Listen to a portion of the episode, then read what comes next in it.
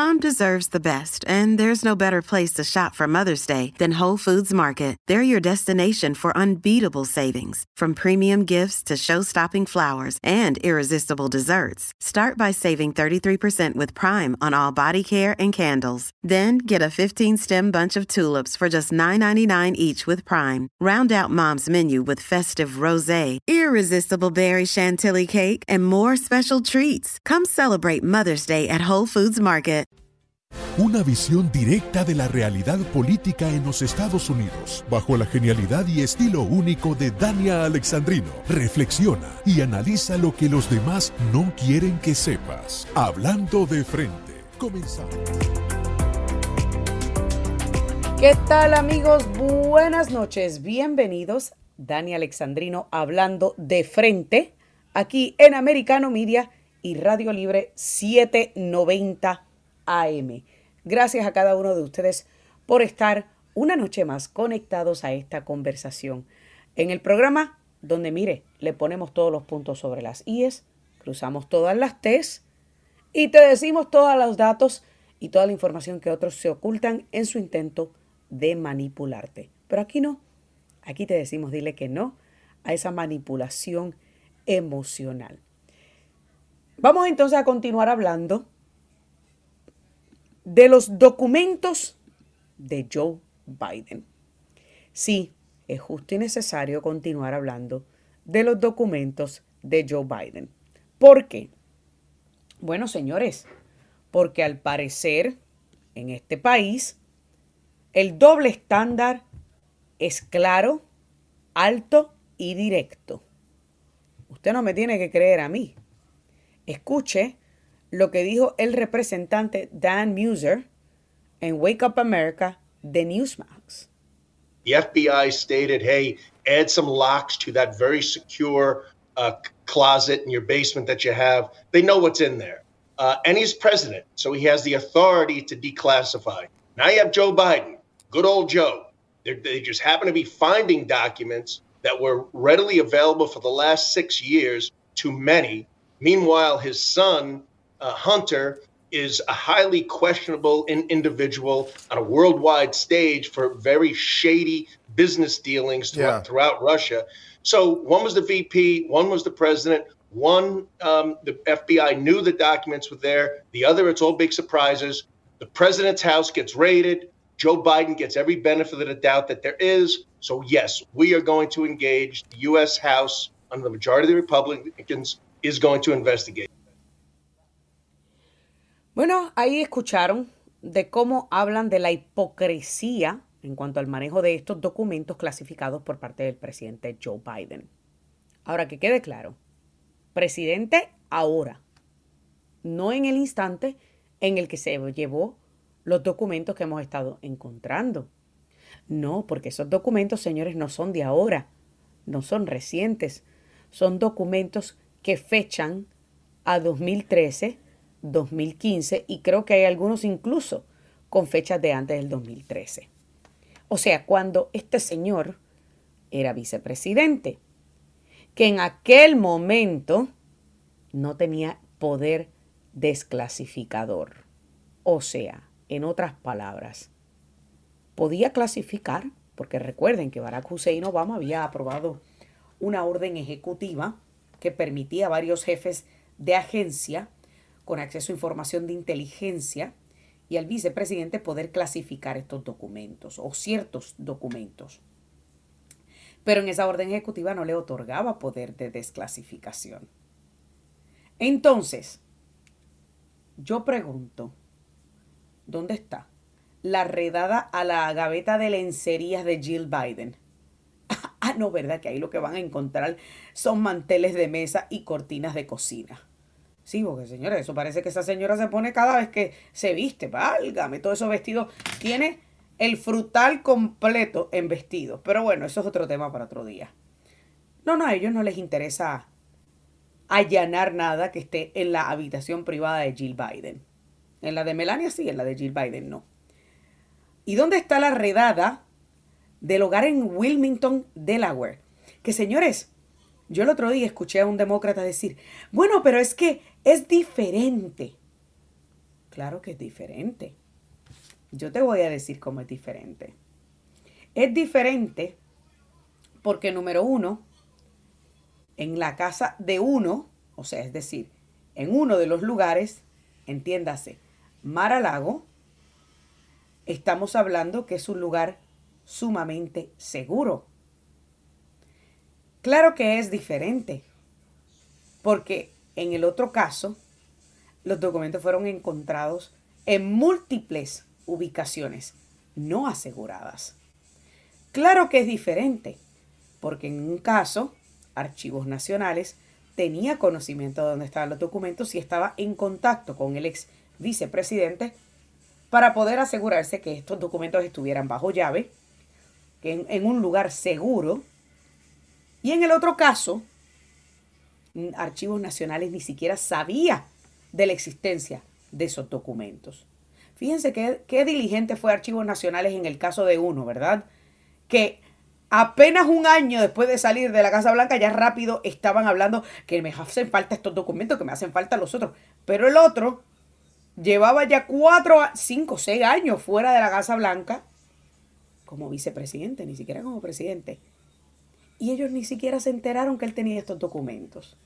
Claro que es diferente, porque el primero tenía poder para desclasificar y el segundo, en aquel instante, cuando tenía esos documentos en su posesión y se los llevó, no tenía poder desclasificar.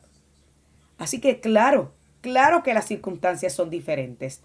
Uno claramente ha violado la ley y el otro sencillamente se llevó documentos que pensaba que él podía llevarse porque habían sido desclasificados, tal y como otros presidentes se han llevado documentos en el pasado.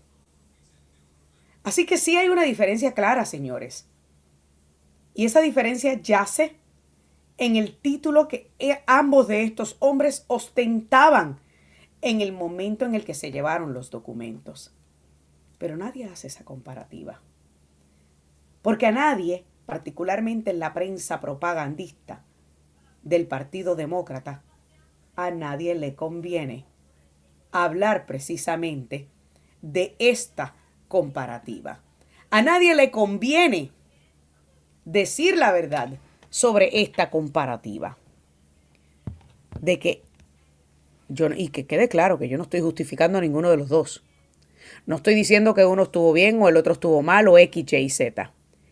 Pero si vamos a comenzar a juzgar el trabajo errado de uno, tenemos, señores, que tirar la sábana por encima de ambos, porque lo que no es igual es ventaja. Y esa es la realidad de lo que estamos viendo ocurrir en este país. Un trato desigual para un lado del espectro político, que repercute siempre en una ventaja política en las urnas.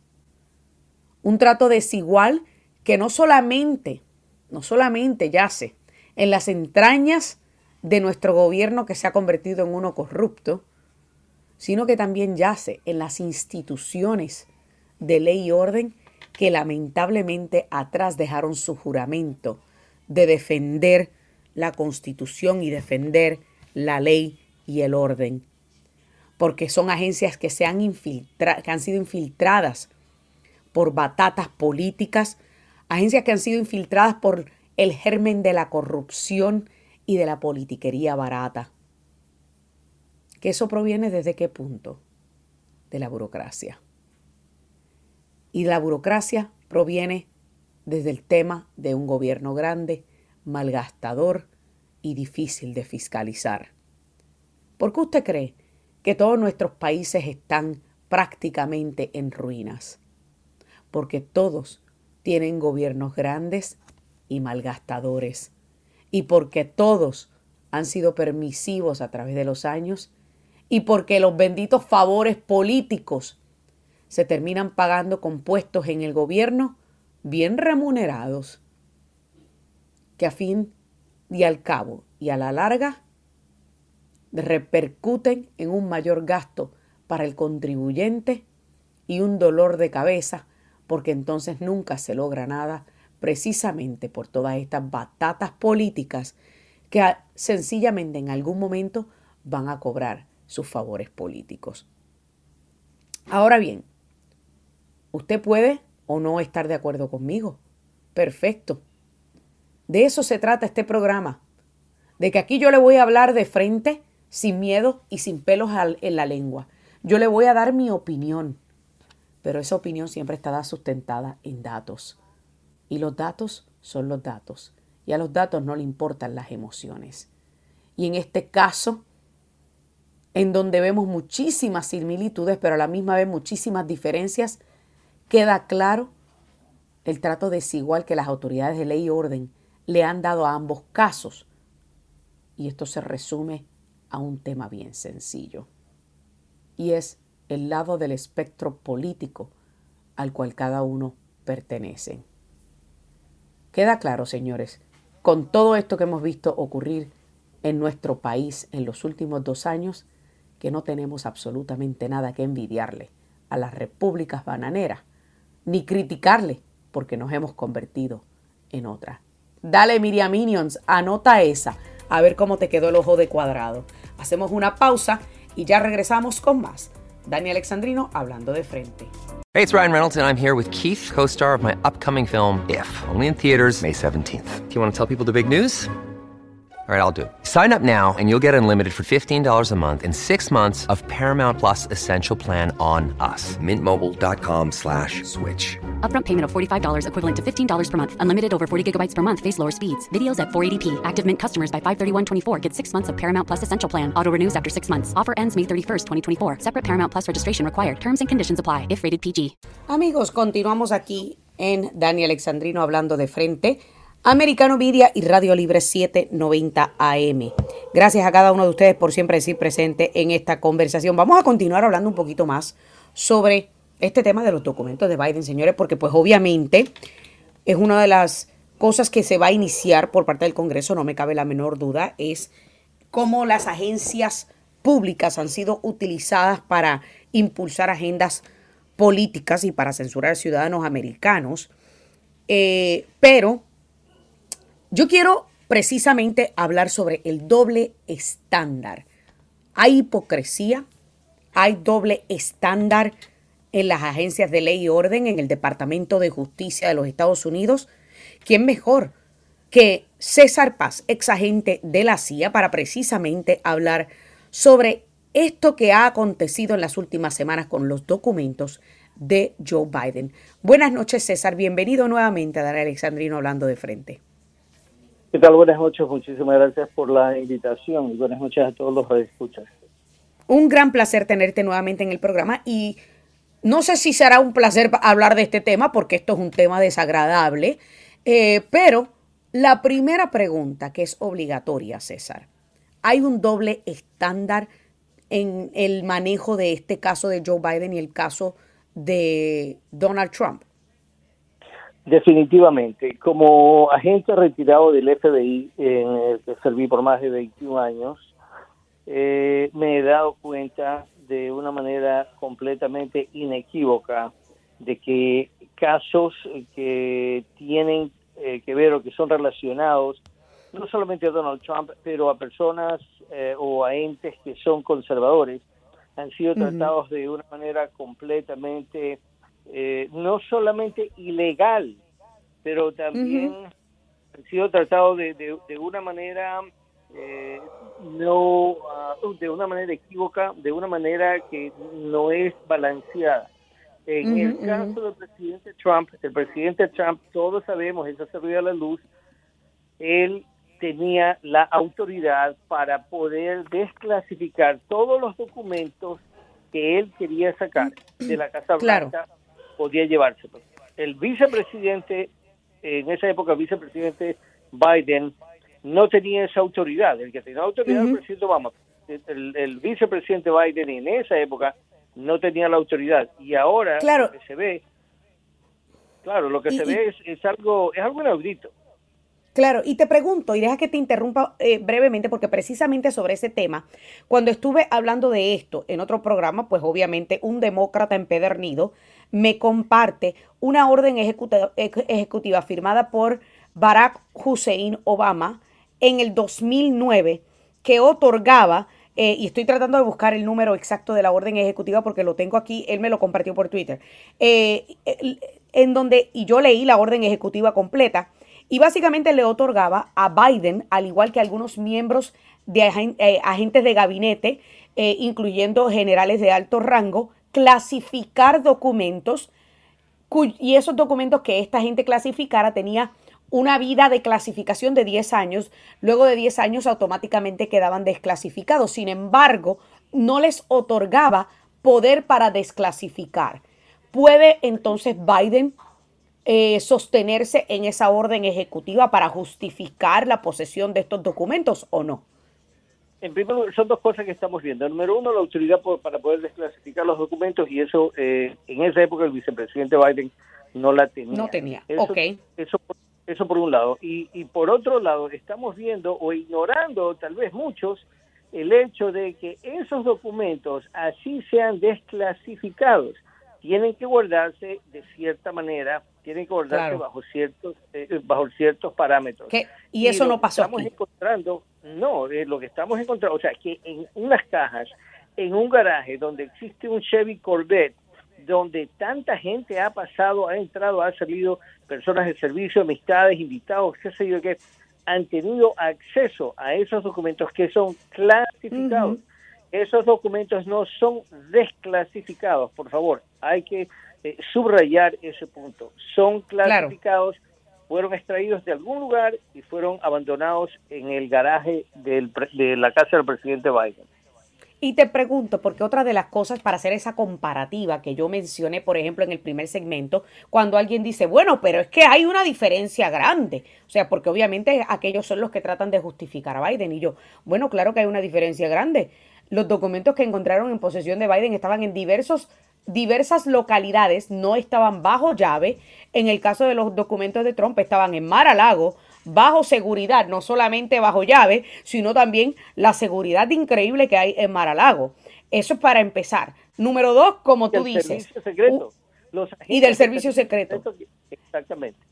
Pero ahora te pregunto, la casa de Wilmington, ahora de repente no aparecen diarios con los informes de las visitas a la casa de Wilmington. O sea, esto no es contradictorio a lo que el mismo Biden había dicho cuando ingresó a la Casa Blanca, que estaría requiriendo que todo presidente eh, tuviera un visitor log en su casa privada, considerando que este señor pasa una cuarta parte de su año en la casa de Wilmington. Así es, es inaudito, es eh, completamente controversial es doble estándar lo que él ha dicho y lo que él practica. O sea, para él son X número de reglas, para el resto son eh, reglas completamente diferentes. Que no, y aparte de eso, lo, una de las cosas que indigna a aquellos que realmente son sensatos en este, en este país y que ven las cosas de una manera neutral es que la gente eh, sea se ciegue, se, se, va, eh, van a ignorar o han ignorado el hecho de que se han cometido diferentes violaciones de la ley, no solamente con los documentos extraídos de X lugares del gobierno, que se han encontrado en diferentes lugares eh, eh, de, de, los cuales tiene posesión y control el ahora presidente Biden, pero pongamos el ejemplo, y esto es lo que la gente se quiere olvidar a propósito, lo que sucedió con el laptop de Hunter Biden y lo que se ha encontrado en ese laptop hasta este momento que dicho sea de paso, uno de los que tenía acceso a estos documentos era precisamente Hunter Biden. Y una de las cosas que yo, por ejemplo, he dicho, y yo, y tengo que aclarar, tengo que aclarar, señores, esto que voy a decir es mi opinión. ¿Me escucharon, Miriam Minions? Mi opinión. Estamos hablando de un hombre rehabilitado usuario de droga, que vamos a hablar a la verdad, cuando este señor estaba, estaba desesperado por un pase de droga, estaba dispuesto hasta venderle el alma al diablo. O sea, un usuario de droga que tenía en su computadora videos con prostitutas, videos con, con droga y, fotos con una pipa de crack. y tenía acceso a estos documentos. O sea, en mi cabeza no hay explicación ni justificación, César. Ahora, ahora has hecho resaltar un par de puntos muy eh, importantes, pero lo que más debe indignar al pueblo americano es la actitud, las respuestas, el, eh, la osadía que ha tenido el asistente, eh, o perdón, el, subdirector, digamos en español, el subdirector o el assistant director, que se llama Brian Boardrum, que es el director o el subdirector de la sección cyber del FBI, que en sus declaraciones básicamente se niega a contestar las preguntas del Congreso. Ni siquiera sabe dónde se encuentra el laptop, que es, evidencia, es una pieza crucial de evidencia. Agentes del FBI, te digo una cosa, agentes del FBI en mi época, cuando una cosa de esta sucedía, bueno, este tipo de, de tratar de de, de, ejecutar un coup d'etat en, en contra de un presidente constitucionalmente elegido. Eso no ha sucedido aquí en Estados Unidos y el FBI jamás ha participado en eso. Pero hay, hay miembros del Ejecutivo y ex miembros del Ejecutivo que todavía eh, se inclinan a servir una ideología socialista para granjearse solamente un puesto después de jubilarse del FBI. No es todo el FBI, Horrible. porque hay agentes muy buenos. Claro. Pero Claro. Pero mira lo que pasó. Y el mejor ejemplo, muchos de ellos fueron a trabajar a Twitter. Eh, sí, claro. trabajar para Twitter. Tenían, es más, una sección de agentes, agentes eh, retirados eh, del FBI que iban a Twitter y tenían un manual de reglas de cómo manejar las cosas y aparte de eso, un canal de comunicación con ciertos agentes activos en el FBI para poder manipular la información que se publicaba por Twitter, pero que publicaban las cuentas de los usuarios que eran conservadores.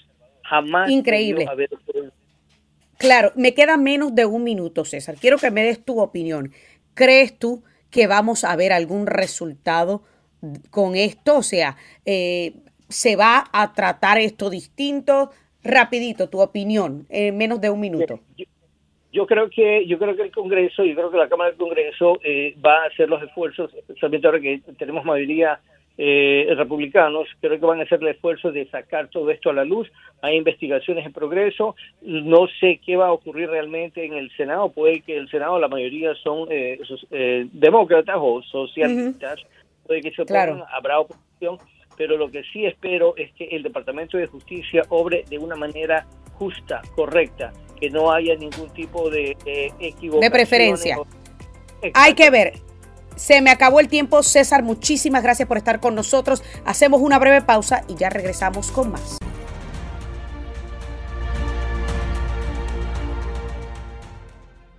We've seen Governor DeSantis do political stunts. Uh, that is how he how he perceives to fix uh, the uh, this issue from Florida, right? And uh, and he takes, uh, you know, he we're talking about people who are coming from from countries who are dealing with um, political strife, who are dealing with uh, issues where they're they're trying to find asylum, and he treats them like pawns. And so we have called that out over and over again, and we will continue to do that. Uh, and he is not dealing with the problem, he's actually creating a problem. Ay, Dios mío, pero qué politiquera barata. Mire, esa era Karine Jean-Pierre, la secretaria de prensa de los Estados Unidos, diciendo que Ron DeSantis está haciendo un stunt político, eh, porque pues obviamente hay quienes consideran que las acciones de Ron DeSantis están bajo lupa ahora, contemplando una posible candidatura presidencial para el 2024. Usted sabe cuál es mi opinión al respecto. Yo honestamente creo que Ron DeSantis va a esperar su turno al 2028, no se va a arriesgar a enfrentarse al, al tsunami que es Donald Trump en una tarima de debate. Eh, pero bueno, esa es mi opinión, esa es mi opinión. Obvio, ella está hablando sobre los migrantes que están llegando al estado de la Florida y dice que están jugando, usándolo como un political stunt. Antes de pasar con nuestro invitado, yo tengo un audio aquí Master Control, no se preocupe que yo tengo el audio aquí, donde Ron DeSantis hace unos días, porque ya llevan varios días criticando a Ron DeSantis por esto de, de este, los migrantes cubanos que están viniendo el, eh, por mar y, y todo. Y yo quiero que usted escuche lo que dijo Ron DeSantis. Done, and we've been very aggressive really across the board at mitigating the damage from Biden's disastrous border policies. And part of it is, you know, just what they're doing at the border, but part of it is the message that's gone out to say the rules don't matter, just show up and you're fine. And you can't run a country like that. And it's caused a lot of problems. And so we were seeing, you know, the Coast Guard had brought in like 300 people uh, that they had onboarded and, and put them in the Florida Keys. Well, they, they didn't have the ability to take care of those folks. There's vessels left everywhere and people's property and all this. So we declared a state of emergency. We provided uh, Coast Guard the assistance that they've asked for. We are going to clear the vessels free of charge for those residents. Y ahí está. Y se lo puse para que usted escuchara qué fue lo que dijo Ron DeSantis hace unos días y el por qué ya la Casa Blanca los tiene emprendido con ella, obviamente.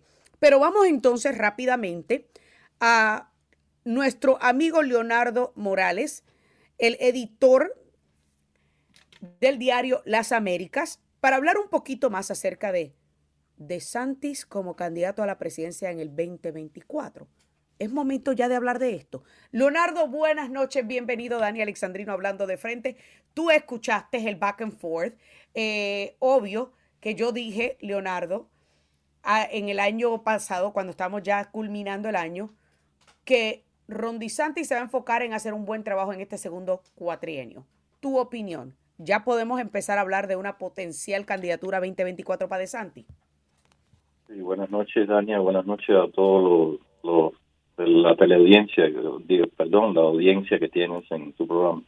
Y mira, considero que la candidatura de Ron DeSantis se está corriendo desde que Ron DeSantis es gobernador, porque ha sido una estrategia de los republicanos eh, poner a Ron DeSantis, una persona de un historial eh, invaluable, eh, muy con una moral bien alta, con unos principios eh, infranqueables del conservadurismo y de las bases que fundaron este país.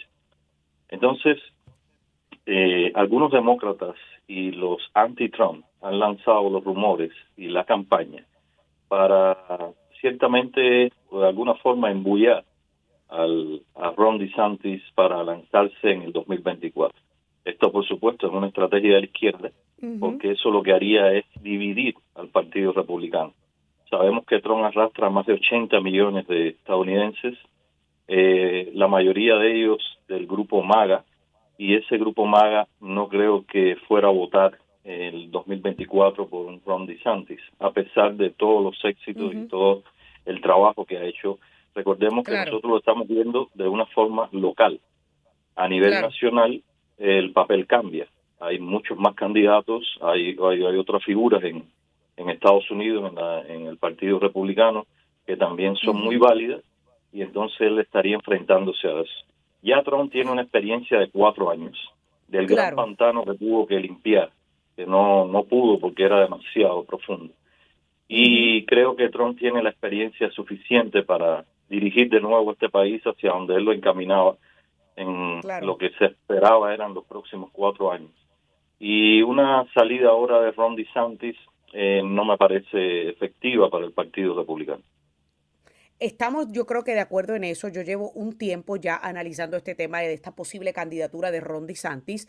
Y aunque, obvio, me encanta mi gobernador y lo veo como un futuro aspirante presidencial, más bien no en este instante. Estoy de acuerdo contigo de que creo que el que está más preparado ahora para lidiar, eso no quiere decir que Ron DeSantis no lo esté, pero él está haciendo muy buen trabajo como gobernador de la Florida y creo que él tendría una mejor carta de presentación si culmina dos cuatrenios exitosos y luego cuando termine en el 2027, digo 2026, ya 2027 puede anunciar su candidatura y tiene todo un año para presentarse y venderse como obviamente la opción a, a elegir en el país. Entonces, Entiendo yo que eso es una mejor estrategia que lanzarse ahora, dejar su cuatrenio a mitad este, y, enfrentarse, como yo digo, en una tarima a debatir con Donald Trump, donde yo siempre digo que tienen que ir con dos, es más, con tres sacos.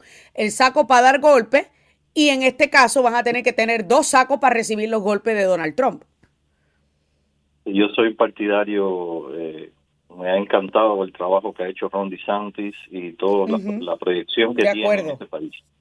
Es un hombre muy inteligente, muy capaz. Creo que sería un tremendo presidente para este país. No creo que creo que hay muy pocas opciones aparte de DeSantis para que sea eh, igual o supere incluso a la presidencia de Donald Trump y todo el trabajo que hizo Donald Trump como presidente para este país.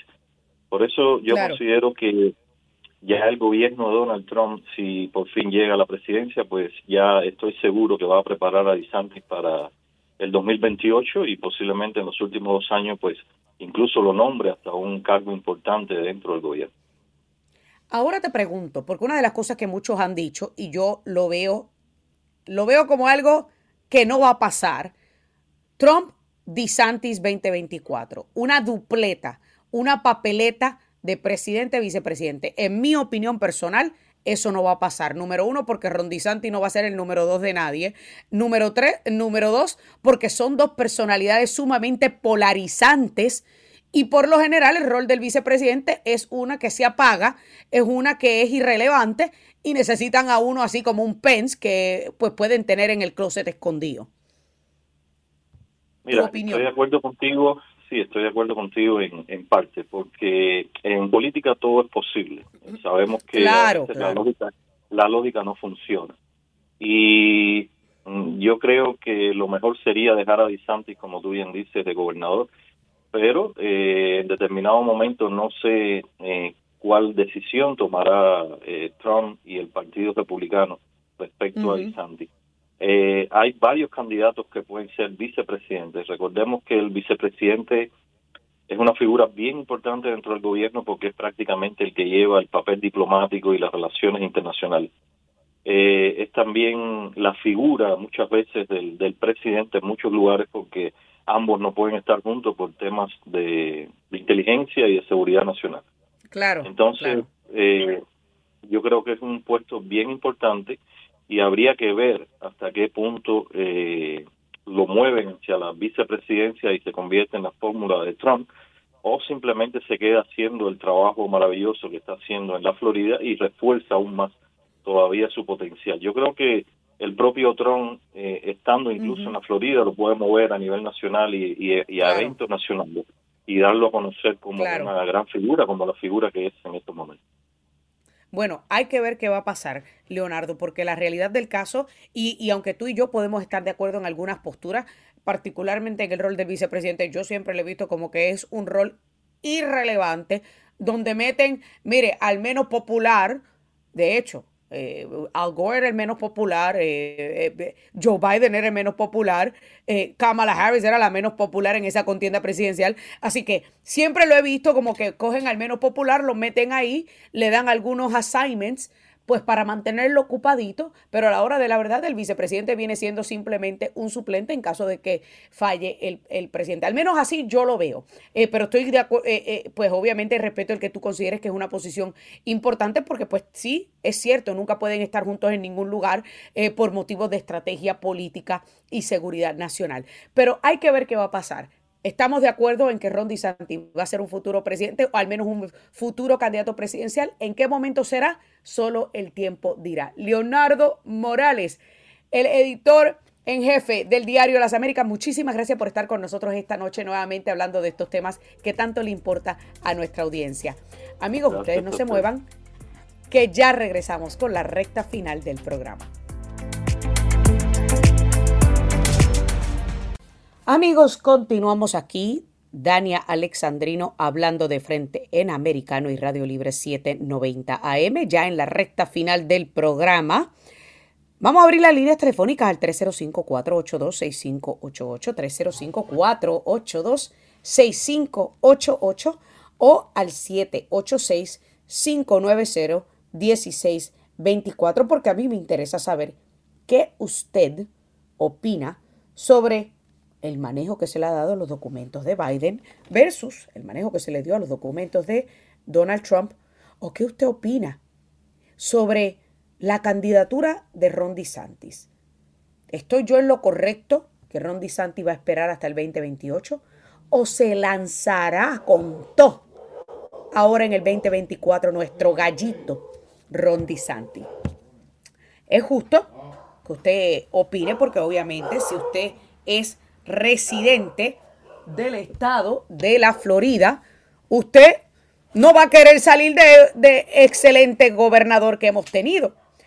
Pero bueno, en lo que algunos de ustedes quieren llamar, pueden llamar y hablar de otros temas también. Vamos entonces a hablar sobre cómo caen los abortos en el estado de Texas, luego de que se revirtiera la decisión del Tribunal Supremo de Roe v. Wade.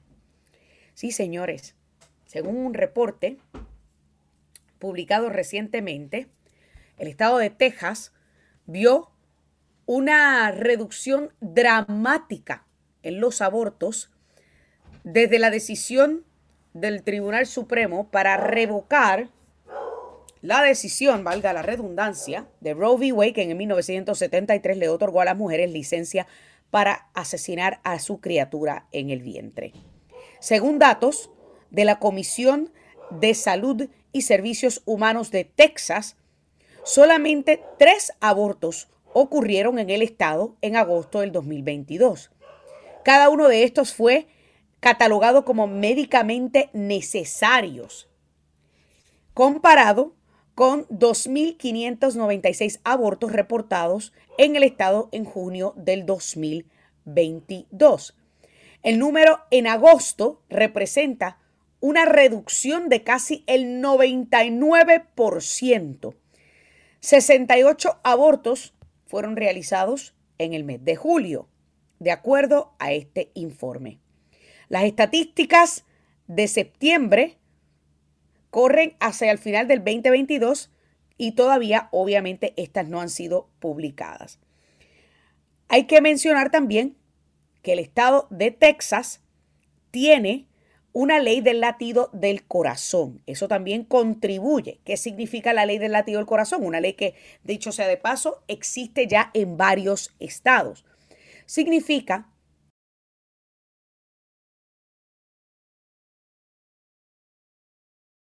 no puedes abortar a tu criatura. Sí, así como usted lo escucha. Porque esta es la misma gente, las que impulsan y apoyan el aborto, las que tanto hablan de la ciencia. Ay, que ustedes los conservadores no creen en la ciencia. Hasta tanto, uno les demuestra con la biología que un latido del bebé, o sea, que un bebé, una criatura, ya tiene un latido del corazón a los 21 días de gestación. Anota eso, a los 21 días de gestación ya hay un latido del corazón. Pero esta ley básicamente otorga unas seis semanas completas para percibir ese latido del corazón. Porque para poder ver un latido antes de las seis semanas, pues la mujer tiene que tener algo de conocimiento de que está embarazada bien temprano. Y la hora de la verdad es que la mayoría de las mujeres descubren que están embarazadas a las cinco o sexta semana. Si en ese momento le hacen un ultrasonido y pueden percibir o escuchar o ver que hay un latido, entonces ya no pueden abortar. Ahora, o sea, hay, que, hay que mencionar eso porque obviamente eso también es un factor que, pues, que pudo haber contribuido a esta reducción de, eh, en, en los abortos en el estado de Texas. Según un grupo pro vida, esto significa que aproximadamente unos 50 mil bebés sin nacer han sido salvados de esta muerte espantosa.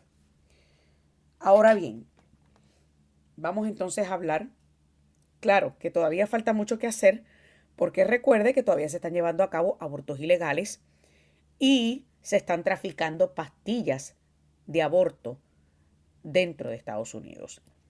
Ahora bien, Usted sabe lo que yo tengo que decir al respecto. Cada vez que una mujer, o al menos un hombre, porque lo más absurdo del caso es que sí he argumentado de este tema con muchas mujeres pero ha sido muchos más mis argumentos con hombres que me dicen, ¿cómo es posible que tú vayas a dejar que un hombre decida por tu cuerpo? Y yo le digo, bueno, es que eso es lo que es el aborto. Le otorga al hombre el poder decisivo sobre mi cuerpo, porque si no le da la gana cumplir con sus obligaciones paternofiliales, entonces busca obligarme a terminar la vida de ese bebé. Eso es lo que es el aborto. Lo que pasa es que la mayoría de las feminazis nunca se han dado cuenta de eso, señores. Sí, porque tanto que ellas hablan de derecho de la mujer, y si esa criatura es una mujer, es una hembra, le estás arrebatando el derecho a la vida también a ella. Pero claro, nadie habla de los derechos de esa criatura indefensa. Y por ahí podemos hablar de muchísimos otros temas que obvio no nos alcanzaría el tiempo para tocar en este programa. Pero el aborto, señores, vuelvo y repito, nunca debe ser ni visto ni utilizado como método anticonceptivo. Y a mí me retuerce el estómago cada vez que yo escucho a un izquierdista o a un, a un demócrata decir, this is reproductive health care. No, it's not. Esto no es cuidado reproductivo. ¿Saben lo que es cuidado reproductivo? Que puedan ayudar a mujeres que quieren ser mamás y que están teniendo dificultades para quedar embarazadas a que el plan de salud ayude a cubrir los costos asociados a un sistema de, de in vitro, por ejemplo, que la mayoría de los planes de salud en este país ni siquiera lo cubren. Eso sí es cuidado reproductivo. Pero en el caso de un aborto, ya la reproducción ocurrió. Ya hay una vida de por medio. ¿Cómo te vas a, te vas a poner a decir que esto es cuidado reproductivo si ya existe otra, una criatura? Pero claro, ninguno de ellos pueden debatir eso. Y rápido recurren entonces al papel de víctima. Ah, que tú, como mujer, no debes permitir. No, es que la mujer tiene el poder de decisión. Claro que sí. Yo tengo el poder de decidir, esperar a casarme y si no puedo esperar a casarme, escoger con quién voy a sostener relaciones sexuales sin protección. Toda mujer la tiene. Y la que no entienda ese dato bien importante es porque no ha madurado. Porque toda mujer, sin importar la edad, tiene el poder en sus manos sobre su cuerpo, sobre a quién le entrega su cuerpo, sobre con quién decide compartir su cuerpo. Entonces no me vengas a decir a mí que llevar el, al punto, llegar al punto de asesinar tu propia criatura es tener control sobre tu cuerpo. Porque eso jamás y nunca es control sobre tu cuerpo. Eso es asesinar a tu bebé con licencia del Estado. Señores, se me acabó el tiempo aquí en esta edición de Dani Alexandrino, hablando de frente donde como de costumbre, te pongo todos los puntos sobre las IES, te cruzo todas las T's y no hay papel que yo no levante y vuelta. Que Dios me los bendiga y hasta la próxima. This podcast is a part of the C-Suite Radio Network. For more top business podcasts, visit c-suiteradio.com.